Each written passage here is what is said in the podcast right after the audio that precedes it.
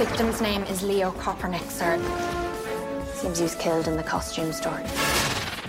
In the new movie See How They Run, now in theaters, we get a story that's part murder mystery and part comedy, but completely a tribute to legendary writer Agatha Christie.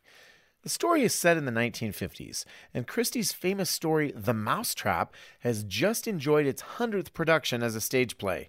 In fact, it's such a roaring cultural sensation that a movie version of the story is now in the works too. But wouldn't you know it, the director of the movie soon turns up dead. But who committed the deed? That's the question, isn't it? Turns out the director had lots of enemies. Luckily, a young police officer named Constable Stalker is on the job.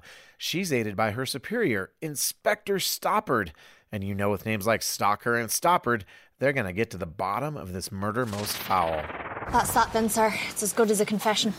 Let's not jump to conclusions, Constable. No, sir.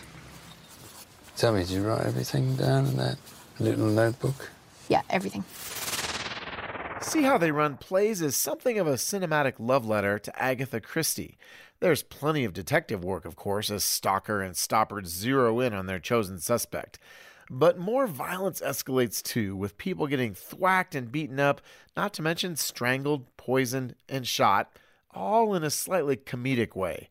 A smattering of profanity and innuendo turns up too, enough to push things into PG 13 territory. Mostly, though, fans of this genre will find an engaging murder mystery that Christie herself would have mostly approved of.